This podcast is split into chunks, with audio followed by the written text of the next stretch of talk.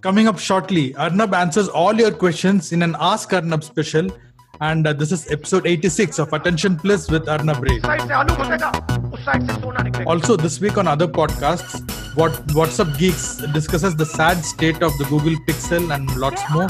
And Binge On has four English horror movies. And uh, horror is something our host knows quite well and i have a feeling he probably would not approve of my taste in in that genre. So here's your host oh. arnab. Hey arnab. Hello hello. Since you mentioned english horror movies what were the four horror movies again? You know what? This is kind of like uh, uh, go, go, uh, going home with your answer uh, question paper back home knowing that your dad is going to ask you okay what were the answers to each one? So i'm kind oh. of uh, I, I mentioned this uh, to Raj as well before we recorded that Arnab for sure is going to ask for this. And uh, uh, okay, uh, first of all, I've been told that I have very bad uh, taste in horror. So mine were this movie called uh, Ready or Not, and the other one was this movie called The Ritual. I don't know if you've seen okay. either of them. I haven't seen Ready or Not, but I think I've seen The Ritual. Um, but none of them are particularly like well known and no, which is which is okay. which is okay but yeah the, if if i had to mention if i had to give a list of uh, top 10 i haven't again i haven't seen so that's an episode by itself. In fact mm, yeah. That, that should be an episode by itself. Yes so i can i can mention 10 horror movies which i liked but let, I think we have enough for today. So today's episode is going to be a question uh, episode. Uh, we do these from time to time, and I had solicited questions on Twitter um, with using the hashtag Ask Arnab. Again, I, I over the week, over the months, I want to reclaim my my name as Arnab and not just Arnab Ray or Arnab, not the other Arnab, but Arnab, because uh, I I'm sick and tired of explaining to people that I'm not Arnab Goswami, and I even come to feel apologetic for it sometimes. That oh my goodness i'm not arnab goswami till i understand wait why am i? So ask arnab is the hashtag.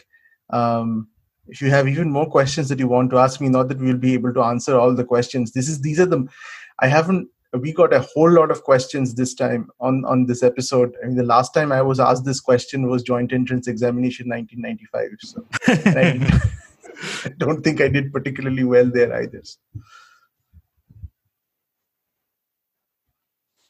All right, so let's start with the questions. Yeah, but uh, you did have an appeal to make, right? Before we start. Yes, yes. So um, I, I hope all of our listeners are aware of the massive cyclone that hit Bengal. This is, I mean, as if we are, as if we have not enough problems on our hand with COVID nineteen not showing any signs of relenting. Um, Bengal and Odisha were hammered, hammered by cyclone of the kind that this region, which is actually used to cyclones. So this is not something which is unprecedented in terms of what it was, but in this terms of its scale, intensity, and I think also coming on the back of what has been an extraordinary situation in India as well as in the world. It has absolutely devastated um, devastated in a way I think more personal than many of us who are privileged to be in the city. So we normally don't see cyclones of this sort. So when we were growing up, cyclones were things that used to happen in South 24 Parganas or in the Sundarbans, which are most closer to the ocean, uh, to the Bay of Bengal. While all we got were severe rains, maybe flooding, but this time the the the consequences were so severe that it actually came home to many of the privileged elite who stay in Calcutta, people like us. So, for the first time, we saw what cyclones can truly be. We've seen cyclones, we've seen trees being uprooted, but we haven't seen all trees being uprooted. We haven't seen um, statues being overturned and broken into smithereens. We haven't seen that. We've maybe one or two, but not all. We haven't seen destruction of this scale of power being gone for days of uh, this kind of disruption, even in Calcutta, is unprecedented. And uh, the economic damage wrought by this cyclone, on top of everything that COVID 19 has brought, has essentially brought this place to its knees. So I encourage all of you uh, who listen to contribute. Now, as to where you should contribute to, it um, it depends on uh, you know it depends on many things. I contributed to um, Asha for Education for two reasons.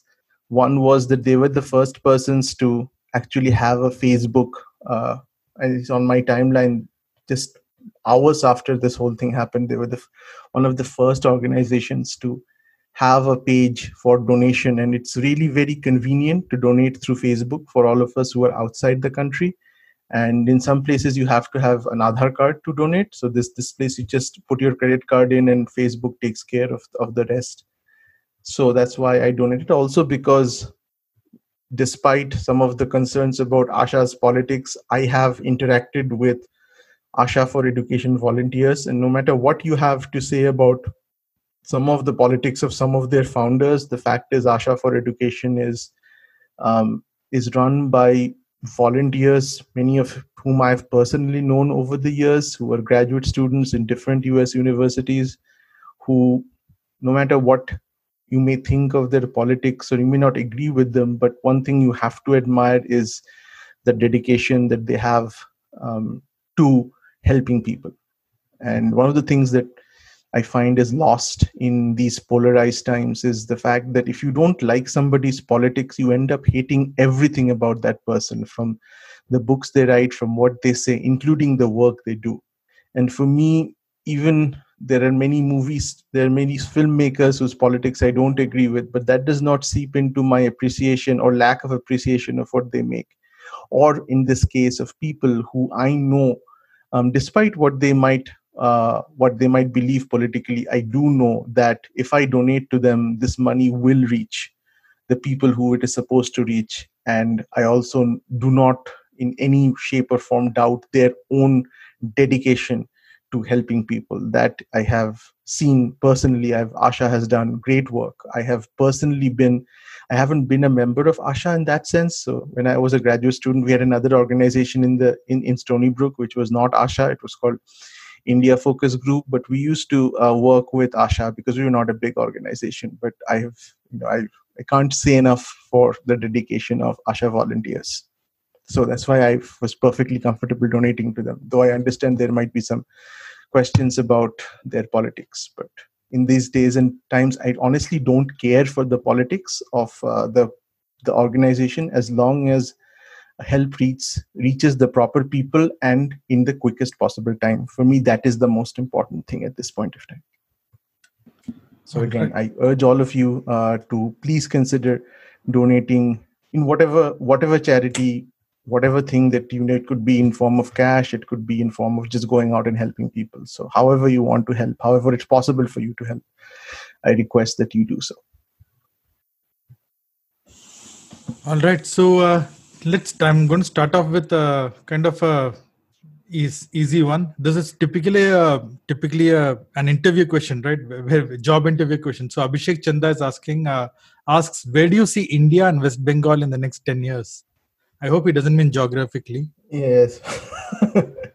I guess it will still be a part of India no matter what Mamata Banerjee might want it to be. But uh, I don't know. I don't think that in 10 years it will be fundamentally different from what it is today.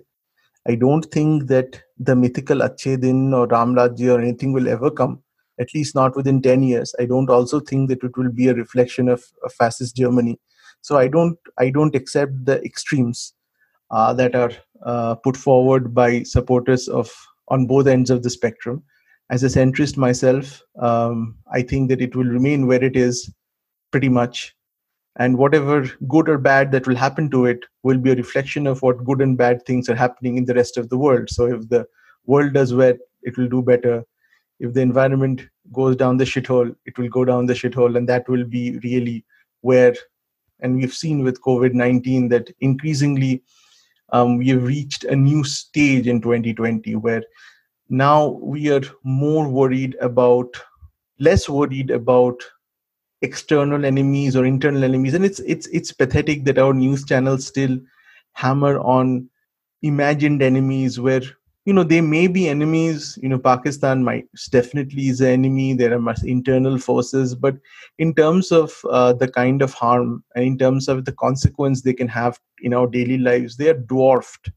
They're actually dwarfed by the environment and diseases like covid-19 so this is a new normal. Um, how India does and how Bengal does will ultimately be mostly a function of how we react to this. I don't think it is a function of whether BJP will form a sarkar in Bengal or Mamata Banerjee will keep ruling. I don't think those will have a significant effort, effect on the daily lives of people. I think pretty much everything will remain the same. So that's the short answer to the question. And the long, uh, the, the actual answer is, you know, when interview questions, I don't know, this this like what are, what are your greatest weakness kind of question. right. Yeah, I, I love to work. I love to work too much, and I yes, and I you, you never can say what the actual answer is. Is that I steal office supplies and I sleep at work. So that's my biggest weakness. Nobody gets a job if they say the truth. So uh, Nimit, Nimit Rajdev, uh, I hope I'm pronouncing his name right. He has a couple of interesting questions. I'll start with the second one, where uh, he he asks you whether do you see any positives coming out of this pandemic for India and the US, which you kind of touched upon line last week when you spoke about work from home and all. But anything else yes. you want to expand? Positives, yes, that's that's a definite positive. Is that um, I think companies will who were reluctant in adopting work from home. Again i don't think that it is going to be a full 100% work from home but limited work from home. I think after these few months they will see hey you know what? It works. It does it's not as bad as we thought it would be. So that i believe in maybe not immediately but this will see a move in the next few years to more pervasive work from home. And as i have said before i think that this is a necessity not just from the point of view of your work life balance but i think from the point of view of environment the fact is that the current traffic patterns of so many people driving to work and then driving back from work every day relentlessly is not something that our earth can anymore bear without consequences like covid-19 again covid-19 is not caused by environment but i think that this should have shown people what an environmental catastrophe looks like in the sense that mm, you know the US, which spends millions to billions of dollars on protecting itself, is actually at is fares worse than India, which, despite what people think, you know that there's no there's no bandobast, nobody cares. Actually, has done in terms of his disease. I'm not saying in terms of the migrant crisis because that's a very specific thing to India. It's not something which happens in the US. There aren't people from there aren't you know millions of people from alabama for instance in los angeles. I mean that that problem isn't here. So if it was then it would have been the exact same thing because it's not that the us itself also has prepared for people migrating but in india because of the way um, because of the gross asymmetry in development that parts of the country are way more developed than others that, that this is a very specific problem that the indian government both at the center and at the states did not plan for and have handled abysmally. There is no justification in this day and age for what has happened. And I think the blame must lie equally with the state governments, no matter which political party rules it, and of course the central government, that they failed to plan for this. And no matter how you try to justify this, or this is a, this is a disease which you have never seen before, there's no reason why from the day that the lockdown was announced, there could not have been a plan uh, to use the military if necessary, or to have extraordinary measures in place, or even to delay a lockdown by a few days to allow. I'm not saying that everybody could have gone home, but to make sure that a significant people could have gone home. There is there's really no there's no really excuse for that. True, and uh, Varun Mahajan, I think uh, he asks a question which you uh, answered last week. So Varun asks, do you think an unintended positive consequence of uh, COVID-19 will be a larger participation of women in workforce? Which I guess you you did, you did mention that last week. Yes, I uh, did. That I think that you know work from home is not just a question of you know the, the environment is there, but it allows it allows women, it allows uh, people who have uh, disabilities you know it, it levels the playing field for them. Uh, it, it it allows people who have um, not just women but people who have uh, you know single parents um, people who have sick parents people who just cannot stay at work after a certain after a certain time. It just allows them to go home and yet not have their career aspirations be compromised. Uh, in this day and age there is no reason why people should have to uh, you know productive people who produce should have to have their careers compromised because they have responsibilities at home that require them to be at home at certain periods of time. Um, i think this will again this this is one of the happy concomitants of working at home. But coming to your previous question as to how will the work world be better i think one of the re- things that the world will be better for is at least i hope that um, my daughter's generation i think we are too old to stop thinking in the binaries that we have grown up thinking about. I think at least i feel i'm too old to fundamentally change my thinking no matter how much i might virtue signal on social media. But i am the person i was in the 90s with some minor changes of course. But at least for my daughter growing up i think she will realize that the biggest enemy to our existence is not another fellow human being. It is nature. It are things that we do not see and that our civilization is not built to deal with. There were times when the biggest uh, when the biggest threat vectors were human beings themselves but we have reached a stage in our progress in which that is no longer the case. We like to pretend that is the case because it arouses our passion because people um, love to believe that we have a Hitler or a, you know, if, if, if Modi is Hitler and, you know, every minorities are Osama bin Laden, you know, everybody has their favorite enemy, which they look in look to in terms of historical terms. But the pragmatic perspective is none of these people are really our form even a small part of our existential crisis. It is things which we can see only with a microscope or things that are so huge uh, like nature that we see them every day but we don't see them. I think this realization especially to a generation like my daughter's generation which will really have to deal with this problem. Maybe i'm lucky enough and maybe most of the listeners here are lucky enough that they might escape having to deal with this new world where who's against which these threats against which we have no defenses but at least my daughter's generation are growing up seeing this.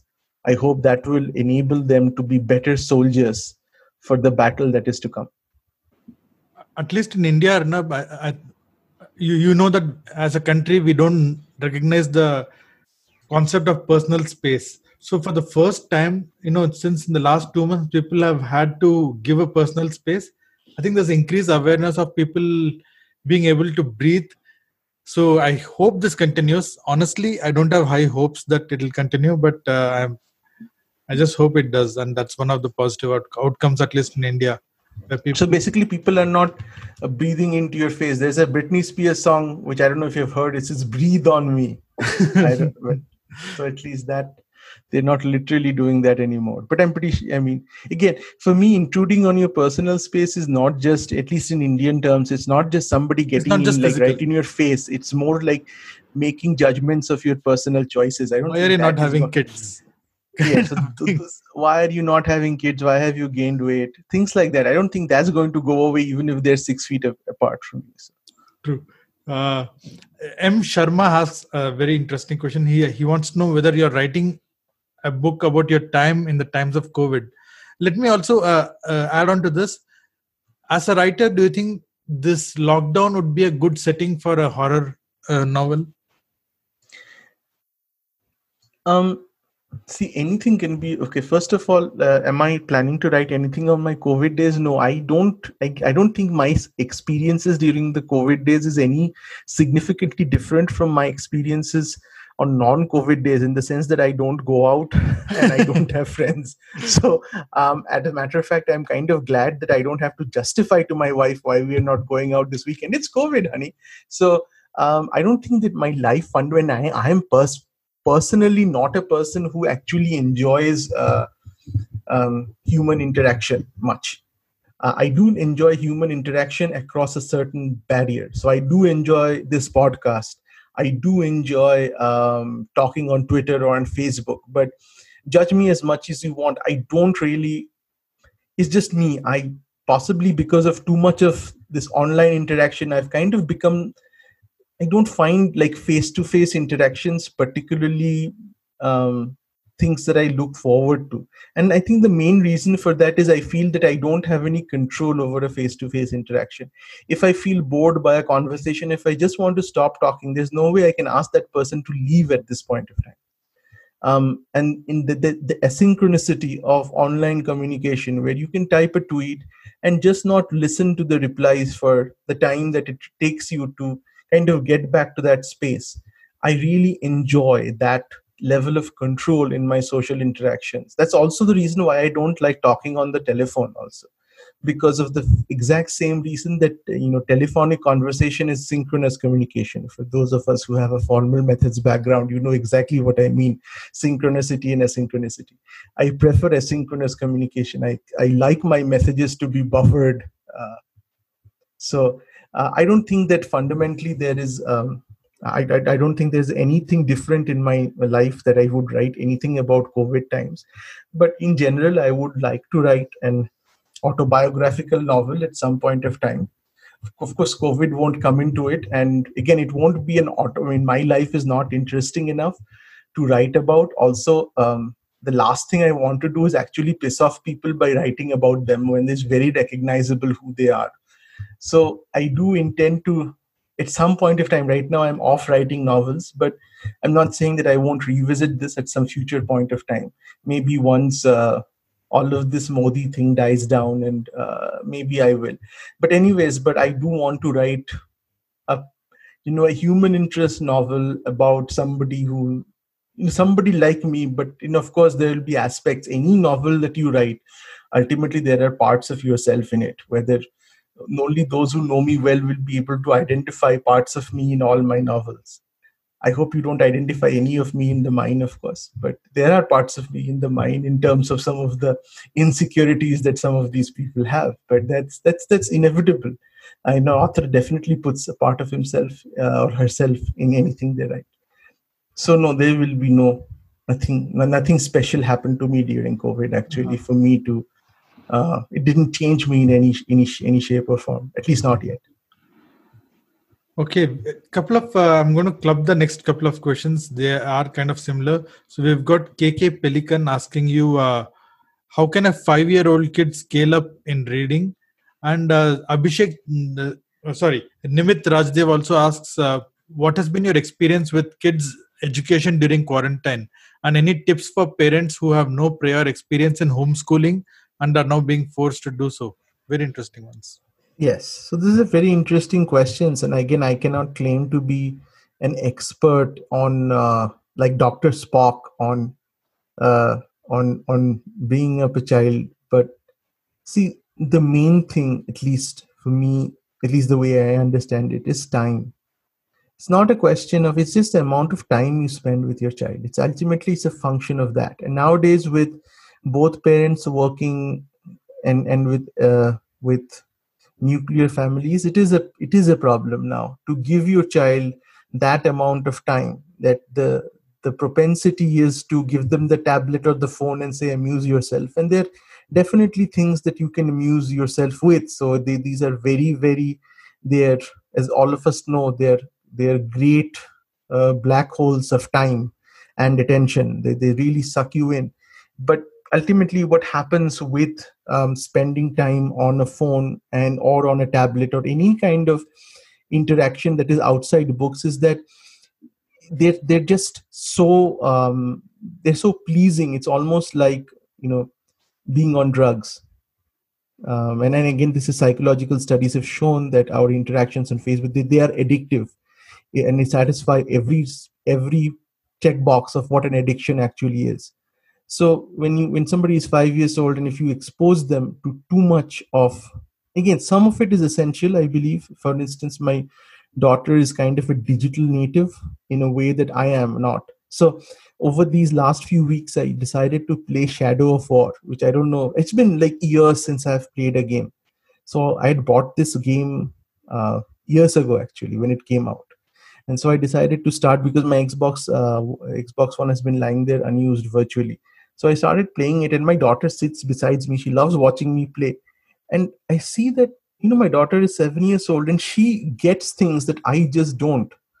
So there was a time in they have this kind of this thing called wraith vision, where you know you press a button and you get to see things differently like you can see people that you cannot normally see and i was trying to like from a distance trying to snipe them using an arrow. And i sometimes it wasn't working and i thought there was a bug. And she the first time she saw it she said that person is behind a wall. That's why it's not working. And i thought yeah that's the reason why. It's because it's basically saying if i shoot i won't hit that person but i can still see that person because i'm using wraith vision. So there are these these things that i see my daughter picks up on that i just even this age i just cannot and that happens because i think she's been spending a little bit more time with her tablet than necessary. But coming back to your question as to um, books i think the most interest the most important thing that i see that works for me is to make books interesting.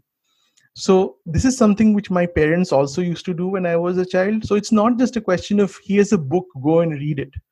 Because ultimately for a child the motivation is not reading the book. A book is a fairly boring thing it's what she gets out of the book. And i'm not saying you know if you get this book you get a five star bar. No. I'm saying that that book is usually a topic that we then go and discuss. Because for a child i think one of the most important things is to engage with your parent. Of course as they grow older they don't want to engage with their parent. That's a separate thing. But when you're 5 or when you're 7 your world is your parents so your approval any you know you want approval from your parents. You want to engage with your parents. You want to feel as if you are at their level. So and you don't like to be spoken to as a child. You don't want them to be condescending to you. My my daughter is of course she's very articulate. So she says you know don't laugh just because i'm your daughter. I can she says it now and i can see the kind of laughter and haha don't do that. If you don't feel it's funny don't laugh so um, so and whether they articulate it in this way my daughter didn't articulate this it like this few years ago but now she does she's seven. So for me i think the main thing is if if you want them to read a book um, no matter what the book is you have to spend the time to engage with them about the book. You need to ask them what did they what did they like about the book? What they did they, they didn't like about the book? Was this book one of the things that kids love is comparison. Is this book better than this book? Is it worse than this book? Is this character be- more powerful than this character? So don't say you know what is it that makes harry potter special? No. Is harry potter better or is hermione better? So you know phrase it in simple binary terms and you'll see that not only is your child more interested in reading but she does more uh, she does it's not just a question of reading to learn the story. It's a question of um, active reading. So my daughter is now despite me telling her not to think why don't you read other books? She's now rereading all the harry potters again. She finished reading all of them when she was 5 now she's reading them again and i said why reading the same book again she says now i have a better understanding of what the book is. Because i'm older i finished the book i know how it ends.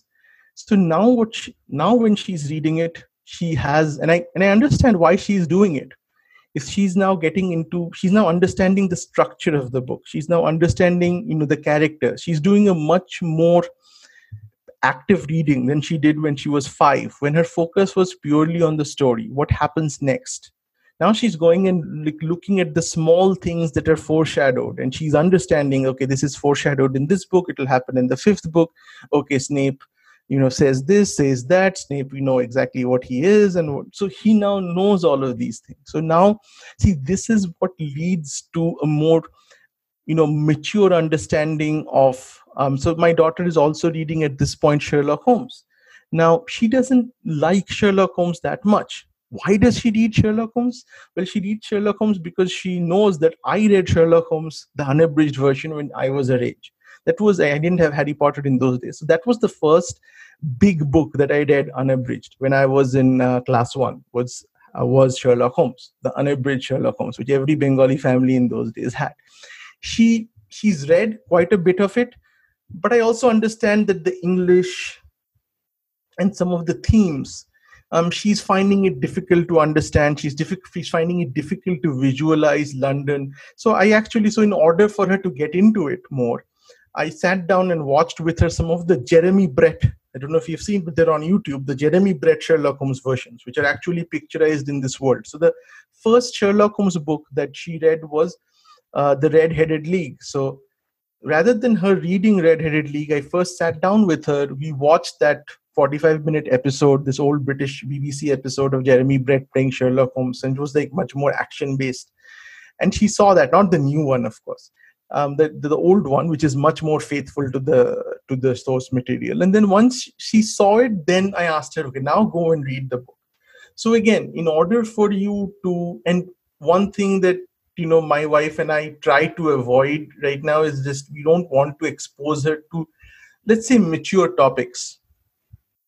So again some of it is inevitable. Even in some of the disney movies they have you know stuff that again it's uncomfortable in this you know when somebody's seven years old to understand some of this these things. So i want to keep her kind of away but i also don't want to i mean i also understand that there are some things that she will discover by herself she won't talk to her parents about it because this is exactly the way i learned things so while i am a friend I also know that there are some things that she will not discuss with me. I know that she won't discuss with me, and I, I, should not also go in and try to discuss them with her because I know that there's some things, and I, I understand that as she grows old, this world of hers, this secret world, will will grow.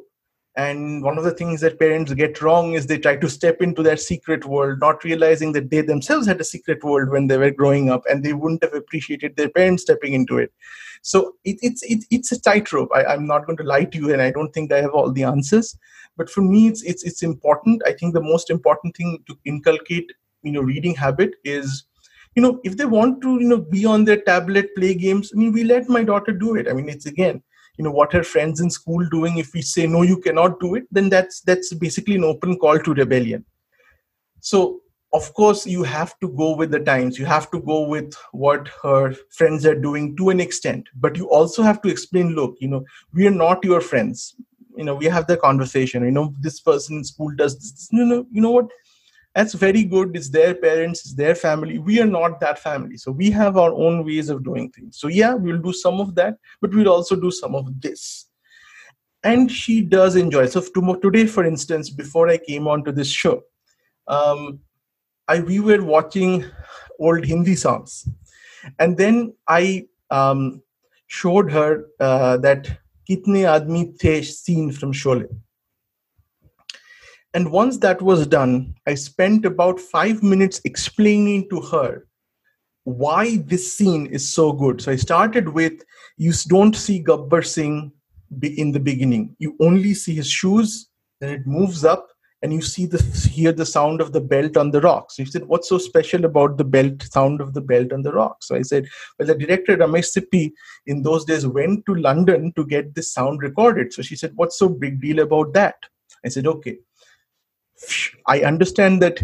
There's nothing big deal to you right now, but in 1975, when this movie came out, the year that I was born, um, this this was people saw this on a huge screen. Okay, um, in those days there was not this level of sound system or anything and the sound of a belt of a metal buckle scraping on a rock is at that scale it is a and this music that goes plays behind it it's strange music it's almost a discordant arrhythmic music almost like a scream with that thing it kind of creates this effect that there is this is a rough place with no grass, with nothing that comes out of the soil. There is nothing which is growing out of the soil. It's just people robbing other people. That's all that there is in this place. So it shows that this person, like, you know, like any kind of animal, you know, you have that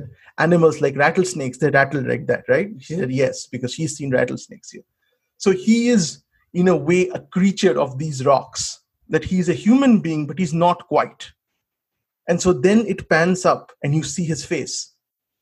And and he she asks me, "Is this a very evil person in real life?" I said, "No, no. This person actually he was, uh, you know, he was not supposed to do this role. Every time they shot this these kinds of sequences, he would become like an emotional mess because he was a, he's he's a very different person. He's a very timid very nice person. And he had to play this really evil person and it affected him psychologically having to play this person. So you know this this is this is a great acting. And so look at the way the camera moves up. And then of course that that whole bullet scene she sees it. And i say well what, what is he trying to say here you know at the end when he says that and, and there were subtitles she doesn't understand hindi ki, jo dar gaya samjho wo mar gaya. So what is he saying? He's saying that these people are dead. See he, he first says he's going to kill them. Then he puts these guns to their heads. And somebody one of you one of my audience may saying you know you let your daughter watch these violent things. Well have you seen cartoons? Cartoons are very very violent. So um so you know he puts these guns to their heads and ultimately they're all saved but they're all terrified by the time that finishes and they all start laughing because they feel that they're all you know going to get out of this and at the end what he says is that in the place they are in order to be part of his gang the moment you are scared, you are effectively dead. So the fact that they didn't die when he went click, click, click, they were actually dead at that point of time because they lost their nerve. And so when he shoots them after that, tash, tash, tash, he's basically saying they were already dead anyways, uh, the moment they lost their nerve.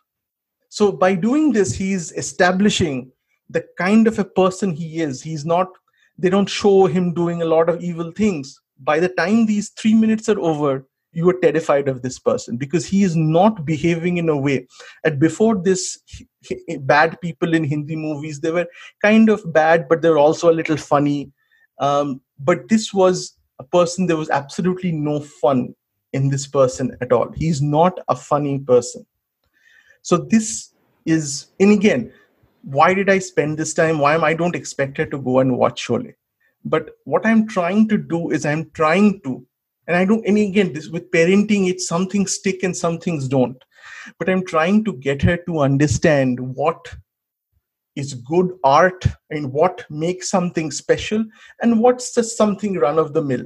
So she writes poems, you know, I say, okay, wait, your poem starts off great, but then it kind of becomes, you know, where are you taking this? So in short, and I, I, think I've dragged this answer for enough, but because this is a cause, you know, this is something which I'm very passionate about as a parent is to you know how to because I do want my daughter to grow up not just as somebody who's you know good at studies. Of course, every of all parents want this, but I also want her to have a sense of what's you know the finer things in life for her to you know what however she chooses to express herself but for her to have a form of expression um, and again as i said the thing with when, when you when your child is young is you, you try different things. It's not that they will appreciate a lot. Of like my parents they sent me to art school to draw. Again it was an i did something you know one of some of my stuff got exhibited in some exhibitions and stuff. But it was not something which i felt really passionate about. I didn't really enjoy drawing. I didn't enjoy painting. And so i just kind of gave it up after some point of time I did like writing and I did love reading and I love movies. And so that I have kind of so the, the, I think that the you know when, when you have a child who's like I think the main thing with parents is they should try different things and see what what interests their child. And the most important thing is don't just give them something and say go and read it. There has to be a reward, and that reward has to be time with you. Time with you engaging on that topic that you ask them to do. I think that is the biggest motivation from them. Of course that will all change once they become teenagers. Then if i say that you know here's this and after this you can talk to your father about this then it will be exactly the opposite thing. They will time away from uh, parents would, would be the reward in that case. Yes so that in that those days i will definitely change my reward system. But till now this is the reward system that works for me. At least she's 10 she'll, at least till she's a teenager kind of a merging of two questions we had in the past, uh, continuing on this trend and also about uh, how COVID would, would be affecting the workplace. Uh, Kid Twist uh, uh, wants to know, as an academician, how do you see coronavirus impacting education at various levels? So, I mean, what would be the future of education? And uh, he asks, I'm assuming it's a he, would we see a push towards apprenticeship being an industry route rather than the traditional education? As many people are forced to suspend education due to disposable loss of disposable income. So the thing that i again i um i kind of uh, i think can it be too ambitious to say that this will fundamentally change education? But i think this will be you know why do you get a college education? I think this will people will start um, now that most universities at least in the us are not going to be having face to face classes till definitely till 2021 i think people are going to and they're doing that. They're saying why are we paying this amount of tuition? Why are we paying 20000 bucks for a year when we're basically sitting at home and doing an university of phoenix which is like a university of phoenix is like a low rent uh, online course thing which has been there for decades um, so why are we you know if, if, because people went to the universities for the university experience. Um, they like to say it's to converse with professors to you know you know imbibe the academic atmosphere but mostly to drink and do drugs and you know do kinky stuff uh, at the dorms. But ultimately all of that stuff is gone right now. And so many people are saying well why are we paying for the college experience what is it if why am i paying stanford fees to stay at home and take a stanford course online? I mean that is not that is not what i mean i can't pay like 30k for this. So i think people will soon realize that universities are not there for the experience. And that it will also lead because universities at least in the us um, are extremely bloated in terms of their overhead expenditure in terms of the bureaucracy that they have and in terms of the value they provide. Most of most of the universities now at least the bigger universities no matter what they want to teach you their focus is not on teaching. Because of the endowments which are basically donations that they have tuition is a very small part and they don't really care for their students. I mean teaching is normally delegated to temporary professors associate adjunct professors and like really lowly paid glorified tutors. There's no other way of putting it. The actual faculty they do research because the universities want them to bring in money. So i think with covid what i would like to happen i don't know if it will happen is ultimately this hypocrisy will be put to rest. All the quote unquote big research universities will finally drop their teaching component and just become research universities. They will just basically become you know research labs which will be tough for them because they will lose a lot of revenue. And other places which do not offer a hand you know a face to face stanford experience they will just teach. So and people will realize that there is not really a huge value addition to going to the university other than the other like more incorporeal कल college बंद हो जाएगा तुम अपने घर खो जाओगे that kind of other than that experience और there is really not a lot of educational pluses that you get by actually going to universities again we, we always we people this none of these are original thoughts and people have been saying this for ages but covid has forced people to actually experience what it is and right. this is the same as work from home. It's not an original thought that work from home is a good thing and it's and not working from home is not sustainable. But once this happens for a semester or two it's only then people will say hey it's not that bad actually. It's quite good. And that will in turn catalyze and accelerate a move towards what i have always believed to be inevitable which is the death of research universities as centers of teaching so without the interaction among students essentially what you're saying is uh, whether you go to a university or whether you're learning through Khan Academy, it, it kind of evens out. It kind of evens out because you see, for some things like MBA, for instance, and I, we've spoken about this before. The thing, you know, the, the value for your that obscene amount that you pay to get an MBA from Harvard or Stanford isn't really the stuff that you learn. It's the friends you make and the network you create. That is actually what you're paying for so but it's very but you know in the interests of fair labeling of your goods and products it's important that people understand what they're paying for. So it very well might be that to do an mba um, if you're paying like gazillion amounts of dollars that you those things have happened face to face because you're ultimately not going there to learn you're going there to make friends uh, but it is people know that okay this i'm paying this amount of money to go and make friends. Now if you're doing a master's in computer science where right. you know you don't really care for your friends i don't think there's any loss of your learning experience by doing it online by having online programming assignments submitting it online. And honestly that's been the way i've i myself taught um, uh, classes for seven years uh, in, in, in, University of Maryland College Park. So, you know, I've seen that myself. This is not something which I've, I've been a student, I've been a teacher. So I'm, I'm, I'm looking at it from both sides. And many times, I mean, my class was, you know, even in the middle, late 2000s, it was, uh, people could come to the class but there were few people who never came to class because all the things were video streamed live in those days. I used to give lectures in a studio. And there was uh, one time when i couldn't attend class i just went there and for two and a half hours i basically spoke to a empty room with two cameras on my face. Um, it was a little discomforting talking to an empty room. You feel like you are you can see dead people kind of thing.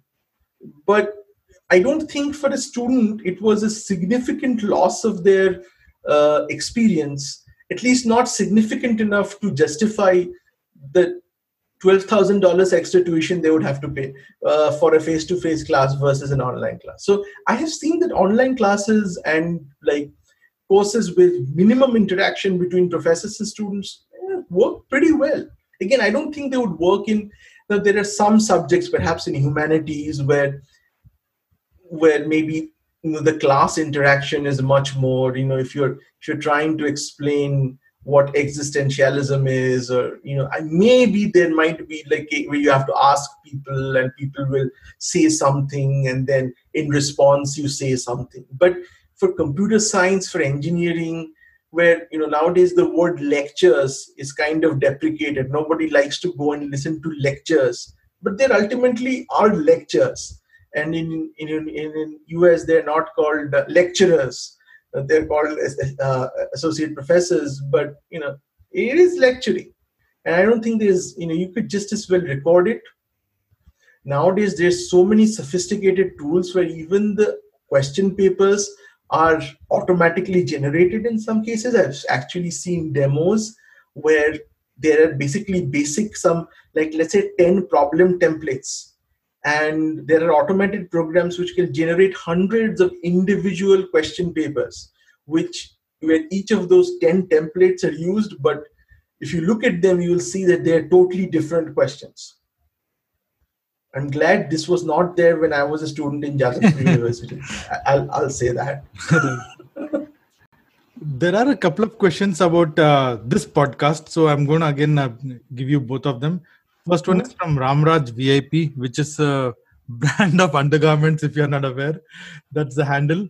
So uh, Ramraj VIP asks, do you think you'll dilute the brand value of your podcast by inviting people who you and many of your listeners don't agree with, just to hedge against the possibility of the podcast being an echo chamber? Chamber.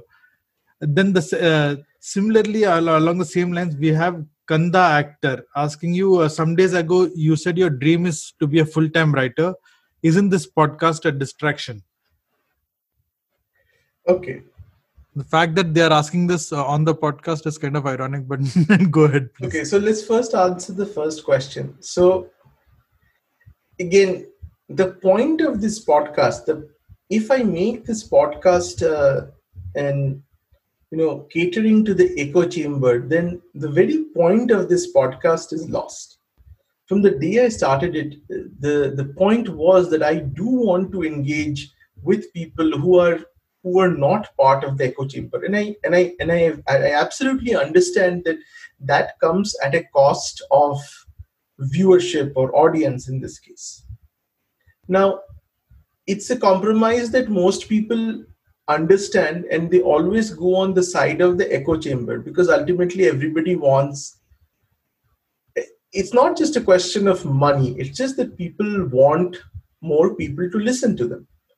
Um, whether that's for money or that's just for the feel good it doesn't matter. People just want more people to listen read whatever watch whatever they have done. That's a, that's a basic thing. I mean the biggest example is you know why do why do cricket players have so much trouble retiring? Why does dhoni have a trouble why does dhoni have problem retiring? Sachin has a problem retiring. Sourav ganguly has a problem retiring. Kapil dev has a problem retiring. Why do all of them is it because of money? No. Is it because of fame per se? No, they have enough. I mean, they they'll be equally famous once they have retired. No, it is just that feeling of being of, of go walking onto that field with hundreds of thousands of people chanting your name or there to watch you. It is that audience that they just cannot let go. So there is a natural propensity for us to cater to an audience. And the cheapest, easiest shot is to do an echo chamber and echo chamber to go as shrill as possible you've seen that in the evolution of arnab goswami even in times of india he was used to shout and he was know, he was a blowhard. But at least there was an attempt to balance there was an attempt to to be more or less fair. You know again you could you could say he was biased on this but he was biased on that. Whatever it was he was a he used to shout he used to in all of that is true. There was a lot of theatrics there was a lot of like stage you know showmanship whatever. But his incarnation on republic tv is absolutely repugnant. Because it is just it is just uh, essentially a troll with a megaphone and a television channel. That's what he has become. And he has become why did he become that? Is he the same person? Maybe he is. Maybe it is you know maybe it is a lot of money that he has got or maybe it's just that he wants a bigger audience maybe he, he likes whatever it is i cannot speak for him but as a as a content provider producer myself i am not immune to wanting exactly what an arnab goswami wants or what somebody else wants but the purpose of this podcast is one of the things that's that i have that I want to be, and I don't know if I will able if, if I will continue to be able to be, is to stay true to a few of my own principles. Now, Bengalis, we love to talk about principles. We love to kind of think of ourselves as Jesus Christ on a, on a cross, and I'm, I'm hardly that person at all. But there are some things which I would at least try to hold on to. And one of that principles is that I will do things my way rather than the way that I know that people want me to do in order to get an increased audience. So there are things which I haven't done, for instance, in my publishing career also, where it just made sense for people to say, you know, Arnab, this is not just a question of writing, it's a business. So why don't you do it? But there are things which I just refuse to do because I felt that if I did that, then I won't be true to myself. If while trying to get what I want to get. And I won't say that I'm not ambitious, that I don't want those things. If I don't stay the person that I am, then it's somebody else who becomes famous. It's not me. So for for the podcast also, one of the things I do not want to cater to people who agree with me or you know I, I want to talk to people who I don't agree with I also don't want to talk to people who I do not agree with and who I know come from a point of view that is so repugnant to me personally that I don't want to give them a platform. You know, I there's some, so you know it's a small it's it's a, it's a small world. I want to talk to people who I believe I they might not agree with me, but they do come from a perspective that I understand. I understand what they're saying. It's a not not my perspective, but I understand that. I also understand that they have their own beliefs, they have their own prejudices, just like me. But that they, they ultimately coming from a place of good intention, just like I am. You may not agree with me, but I am not doing this because somebody is paying me to do. I'm not doing this because some party is slipping me a check or that somebody is promising that they will do this to my book. It has never been the case. Trust me, I have lost things because of my opinions, because of my, you know, because the fact that I haven't stopped saying what I believe needed to be said. So there are people like me. There are people like me. And again, I'm not saying that everybody, and even I don't say that I'm like totally 100% uncompromising on everything and that I've totally said what I've always wanted to say without fearing for the consequences. There are obviously things which I haven't said fearing for consequences because I do have a family, I do have a you know life. Maybe when I grow older and I like lose control of my bowels and everything else, I will then lose control of this and actually go full postal on social media if it exists those days. But that's to come. Um, but for now, I, I these the, the people I want to engage with are people who I believe come from a point of good faith and for and people who I have an amount of respect for. So that's also an important thing. Usually, I like to call people who I admire in, in, in some shape or form.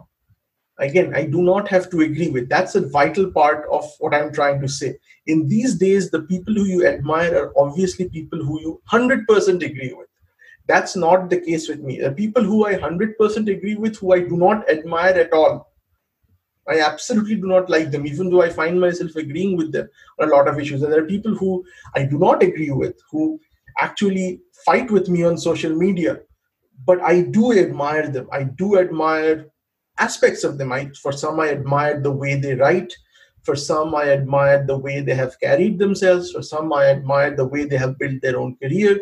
There are different things which, which I admire them for. Some people, you know, so that's why for again coming back to the question it's very important that i call people who i believe i would like to talk to.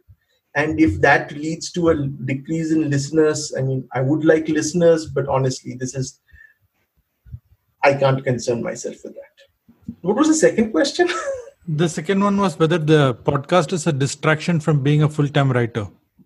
Yes. So for me the fact is i have you know i do you know, few years ago, uh, I would say around 2012, this was before my daughter was born in 2013, I became, um, as a person, I felt that, um, that this was my time to kind of take it up to the next level.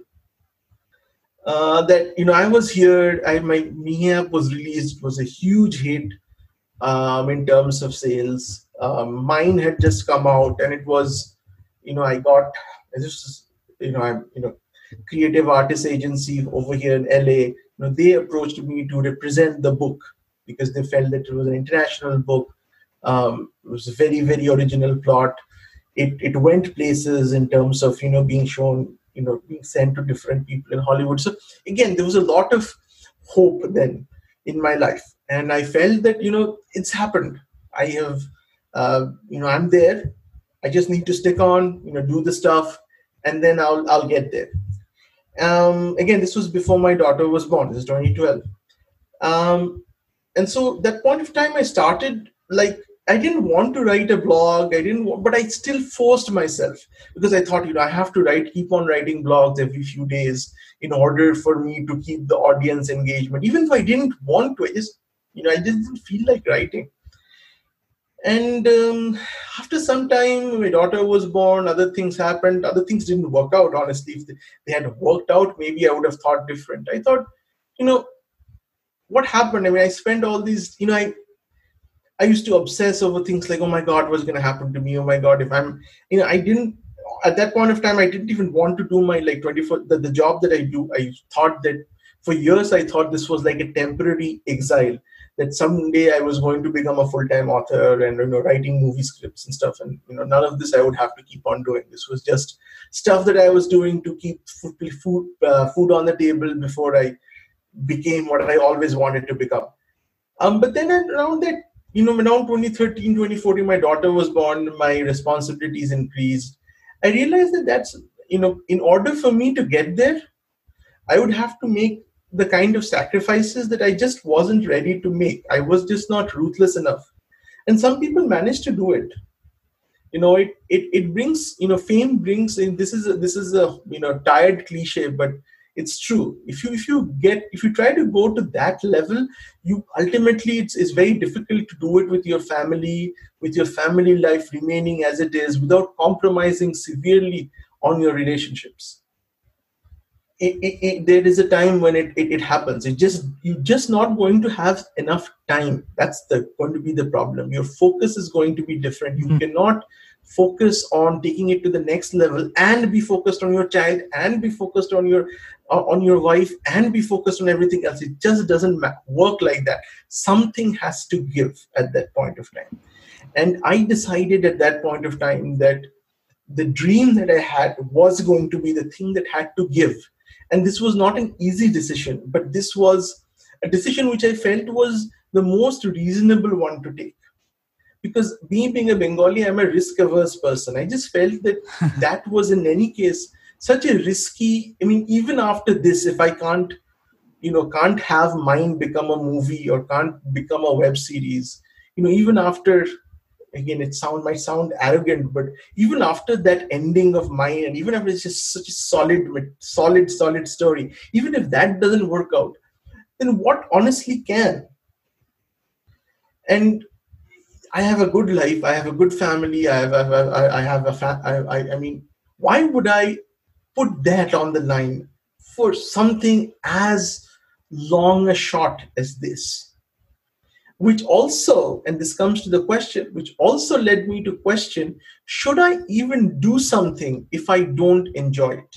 Because by that time i started and again when you grow old when you're young when you're not 30 yet you kind of don't think that your life is ultimately coming to an end. That never enters your thought. But then after some time, and especially if you're a little an angsty person like I am, you know, a little introspective, a little, you know, for those of you who know me, very few of you, know the kind of person I am. Know, once I realized that everything comes with an expiry date, I, I said, you know, is this what I want to do if I was going to die tomorrow? Is this the last thing that I want to be doing tonight? If I knew that I was going to, and no, not really. I don't want to at this point of time write a book because what why should I write a book? I mean what will what will lead to it? On the other hand, I enjoy doing this podcast. I actually like talking into the air on this mic where I can't see you because I feel that I'm having a conversation with all of you. The best kind of conversation that I can ever have where you don't say anything and I keep on talking which means I never get contradicted. I mean, how lovely is that? That never happens in real life. It doesn't happen at work, it doesn't happen with your wife, it doesn't happen with your child. How awesome is that that I get to talk and I don't get interrupted, I don't get challenged. And so I love doing this. This is what I was made for. And if there's an audience for this, very good. After some time, if the audience doesn't grow, or if I in tomorrow I might get bored of this, and I won't do it at that point of time nothing then would convince me to do it if I felt it was not worth it. Right now, I just don't feel that writing is worth it. You know, fiction writing in India isn't worth it. Who am I writing for? Which, who cares? That's important.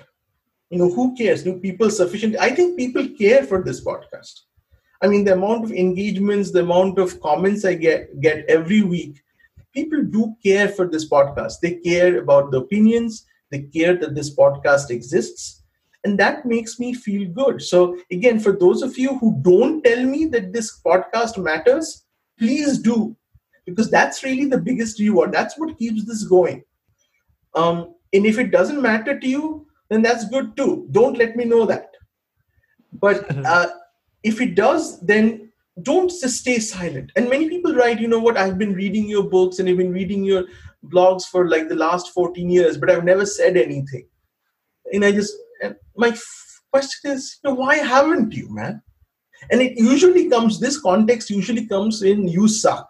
This is this this is usually the first paragraph of you suck, you know, but you've become so terrible of late, you've started doing this, you've started doing that. But you know, for the last 2004, I've been reading you and I'm a huge fan.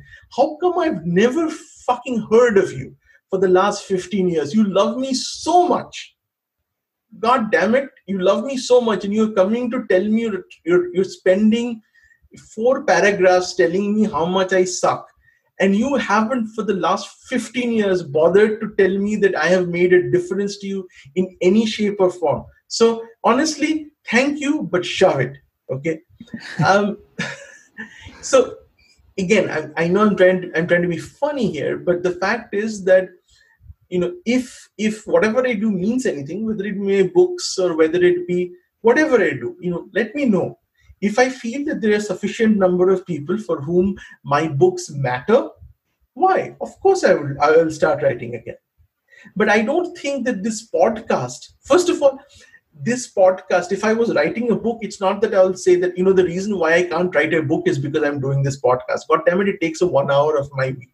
That's it. So uh, it's okay I don't write a book. I'm not writing a book nowadays because I'm writing another book, which is you know cybersecurity, medical device cybersecurity. That's the reason why I'm not writing a book, and the reason and I don't actually enjoy writing the medical device cybersecurity book. It seems like I'm always working. But the only reason why I write that is because I feel that there is some value, that there are some people who will appreciate. It's a very different crowd from the people who appreciate, let's say, the Mihi app or mine, but a very different crowd, a crowd of people who haven't even heard of this side of me.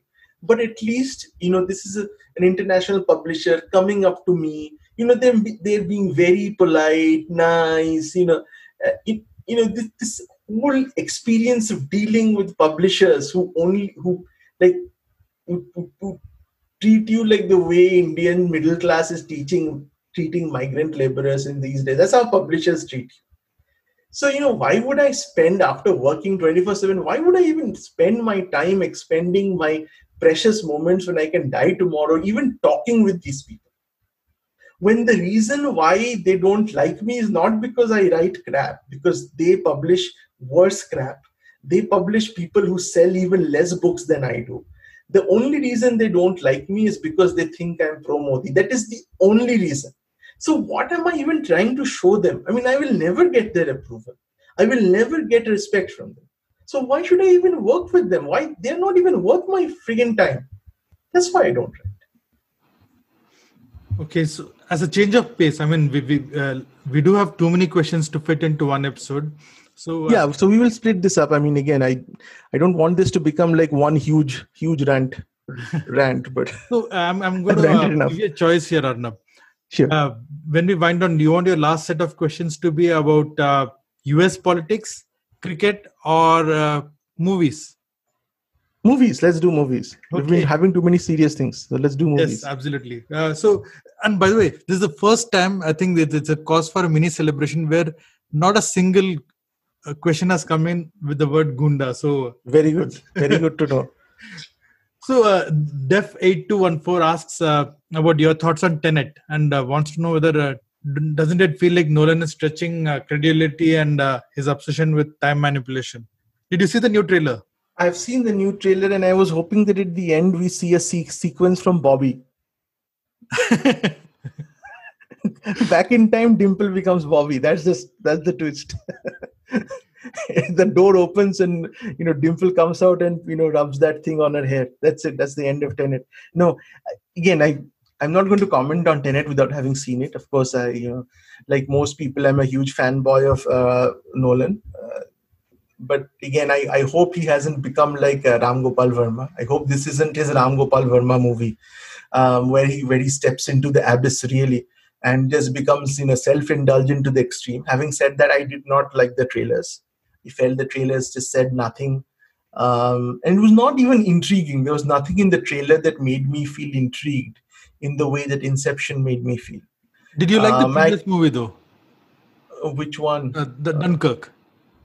Dunkirk. Yeah, I, I like Dunkirk. Again, it was not a it was not a you know a Nolan movie in the sense there was no no twist or there was nothing no playing with time or space or anything. It was a straight movie. I, of course, you know on, on a big screen you can in a movie like Dunkirk, if you watch it on a television, it's yeah, that's it's it's it's it's, it's not a movie for it's not a movie for watching on your laptop or on on, on a, it's not that kind of a movie. So, again, like 1917, this is this is these are movies which are which are to be watched on enormously big screens.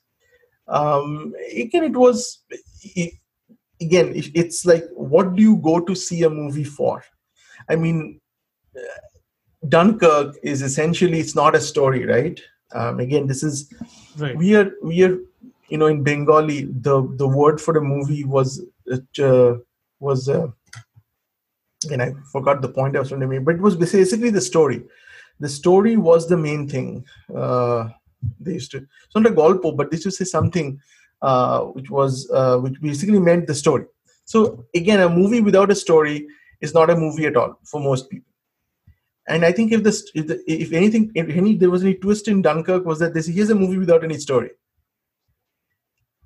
True. But it's, it's purely, but exactly. But it's again, there's no twist. Again, you know how it's going to happen. But the whole thing is, you know, if you take out the story, I mean, what is cinema? Cinema is is a montage of uh, visuals that are supposed to elicit an emotional response from you. So one way of doing it is with a story, but you know, if I could think like Nolan, he's saying that the story is a crutch. I mean, if instead of Inception, instead of me directing the movie, if let's say I'd written a novel with the exact same story, maybe you would have been as impressed by it. Maybe it doesn't matter if I made it into a movie. Maybe it's just a great story. I could just take the screenplay, make it into a book, and put it in your hands, and you'd say, This is a way better product. I love this. This is a classic.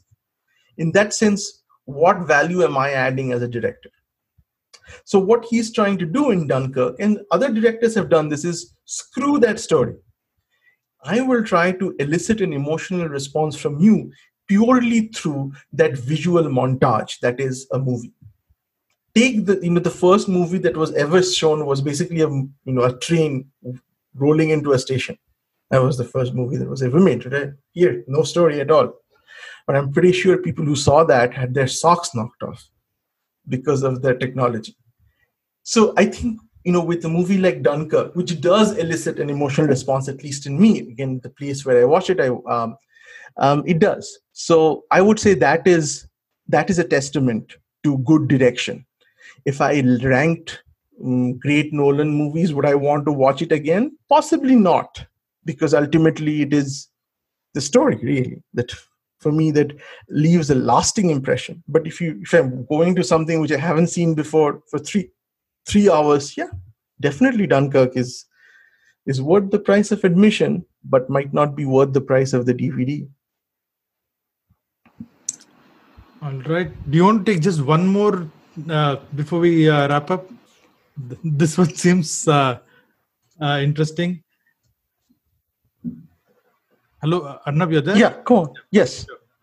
Uh, there is this uh, one on US politics. I just thought, you know, since we have not touched on that, Amit 9030 asks, uh, do you think Bernie would have been a good choice uh, today with universal healthcare? And do you think Biden would be able to attract Bernie followers?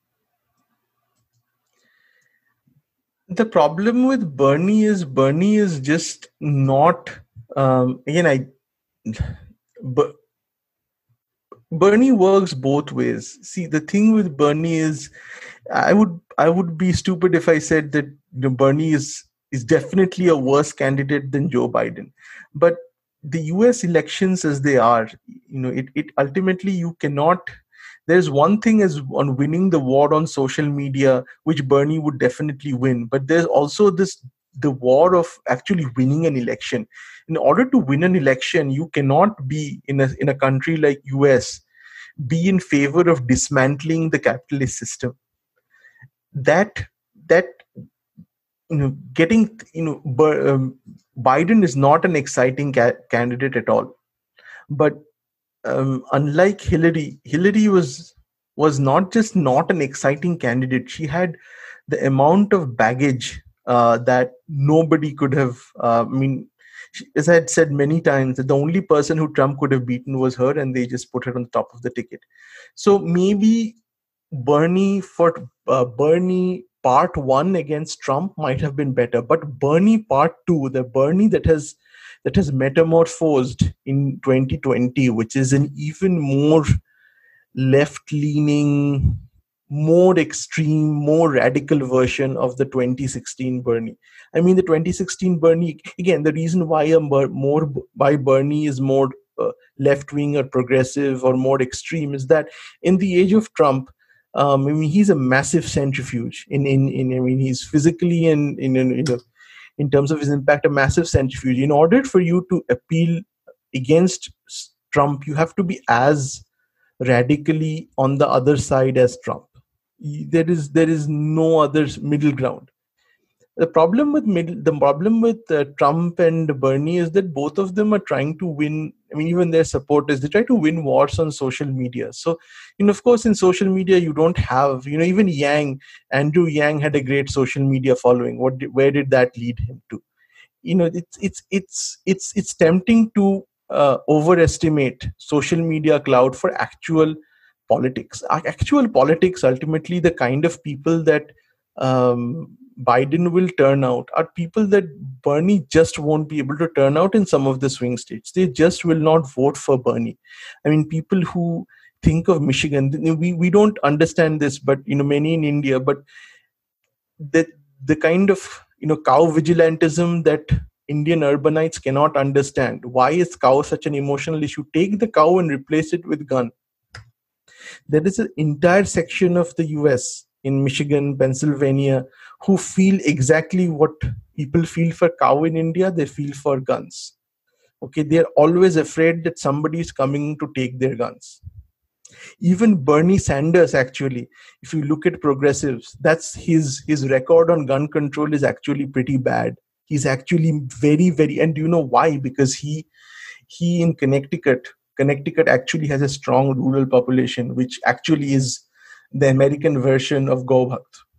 So even he doesn't have a particularly like if you look at, for instance, an Amy Klobuchar or you know even those people because they work for the Heartland. It's it's the it's the East Coast elite can say whatever they want on guns, but ultimately, and and Biden by the way does have a problem with guns. So he he has actually been, but even then, the great thing about Biden is again he's he's a person who's basically stood for nothing in his life. He he sways the way the wind blows, which makes him a very a politician who you don't really want to support. But he is the kind of person who can beat Trump because ultimately the thing is Trump will have there are some things which you cannot take away from Trump. You cannot take away from Trump his absolute bucks. Those bucks they will vote for him even if every last person in America is dead because of his policies. They will still vote for him. They don't they don't give a flying f as to what he does. He he reflects their worldview. He will get their vote. He reflects what they believe a man should be. And it's almost like you know it's almost like the kind of feeling the heroine has for uh, emraan hashmi in a movie. You know it's like they, they want to jump on him and just put their face into his hairless chest. You know this, this that kind of thing. It's, it's it's it's a crazy kind of junoon. And imagine me saying this in a himesh voice. So that's really the kind of love that they have for trump so again, the thing is, Bernie also has that kind of love, but it is nowhere close to that kind of love that Trump is lucky to have um, among a very small section of population which unfortunately for the democrats just happen to be in the states that that they need to win. It's not california or it's not in new york. I mean there it doesn't matter. So ultimately i feel that between Joe and uh, and Biden, Joe is the better candidate. Now, having said that, COVID has the problem with COVID is that COVID has see Biden can't campaign right now, and Biden's uh, social media game is is is non-existent. So Trump is a social media guy. He he totally understands what social media is. So if the campaign is done over social media, then Trump does have an advantage but again you can say that ultimately the you know trump's vote share is he's going to get a certain number of votes. Doesn't matter what he does. It's the other person who has to worry about losing votes and and whether the the, the latest uh, scandal about uh, sexual harassment uh, of the the accusations that have come forth against biden though they haven't you know of course that they haven't been established but will those harm biden because those can harm Biden. You know, the the accusations are serious enough that if they are corroborated, or if or if the Republicans will definitely try to, as the election, as we move from a COVID to a more campaigning, the, the more things are bound to come up. Will those affect Biden is to be seen because yes, Biden support base can be lost if those accusations are deemed to be credible if those accusations had come up against Trump, there would be no problem with him. Nobody who is in any case voting for Trump would be affected by that. Right. Uh, is that uh, I think uh, we'll we'll draw a line here and probably take the rest of the questions in the next sure. episode if that's all right. Yes. So uh, that's a podcast for today. And uh, like I said, we were not able to cover all the questions that came in. And uh, Arnab, there are still a few coming in right now. So we'll definitely have to uh, cover them in an uh, upcoming episode. And Alright. before we go, of course, I just want to give another reminder to donate to the cyclone relief uh, through whatever channel you can, like Arnab mentioned. And uh, as this horrible, horrible year continues, just stay safe and uh, take care. Okay, everybody, have a nice uh, weekend. Um, it's a long weekend over here, wherever you have. Have a nice weekend and you know, stay safe.